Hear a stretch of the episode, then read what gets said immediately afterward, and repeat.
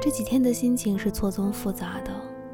有人说，二零二零年最大的愿望就是活着就好，不是太悲观，而是今年真的有很多不如意的地方。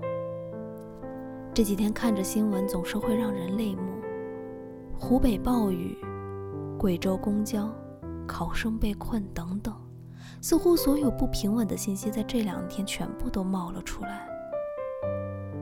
一位考生家长哭着说：“出生于非典，高考于新冠，多日暴雨，不求别的，只求孩子健健康康、平平安安就好。”是啊，我们总是会许愿，希望这，希望那，却往往忘了最简单的一个健康平安的愿望，它才是最珍贵的。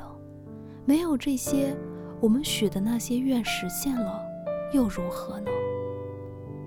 有一句话说：“你永远不知道意外和明天哪个先到。”那既然不知道，我们就更要好好的来珍惜，珍惜现在的身边所发生的一切，珍惜你现在活在的当下，珍惜你身边你经历和经历你世界的人和事。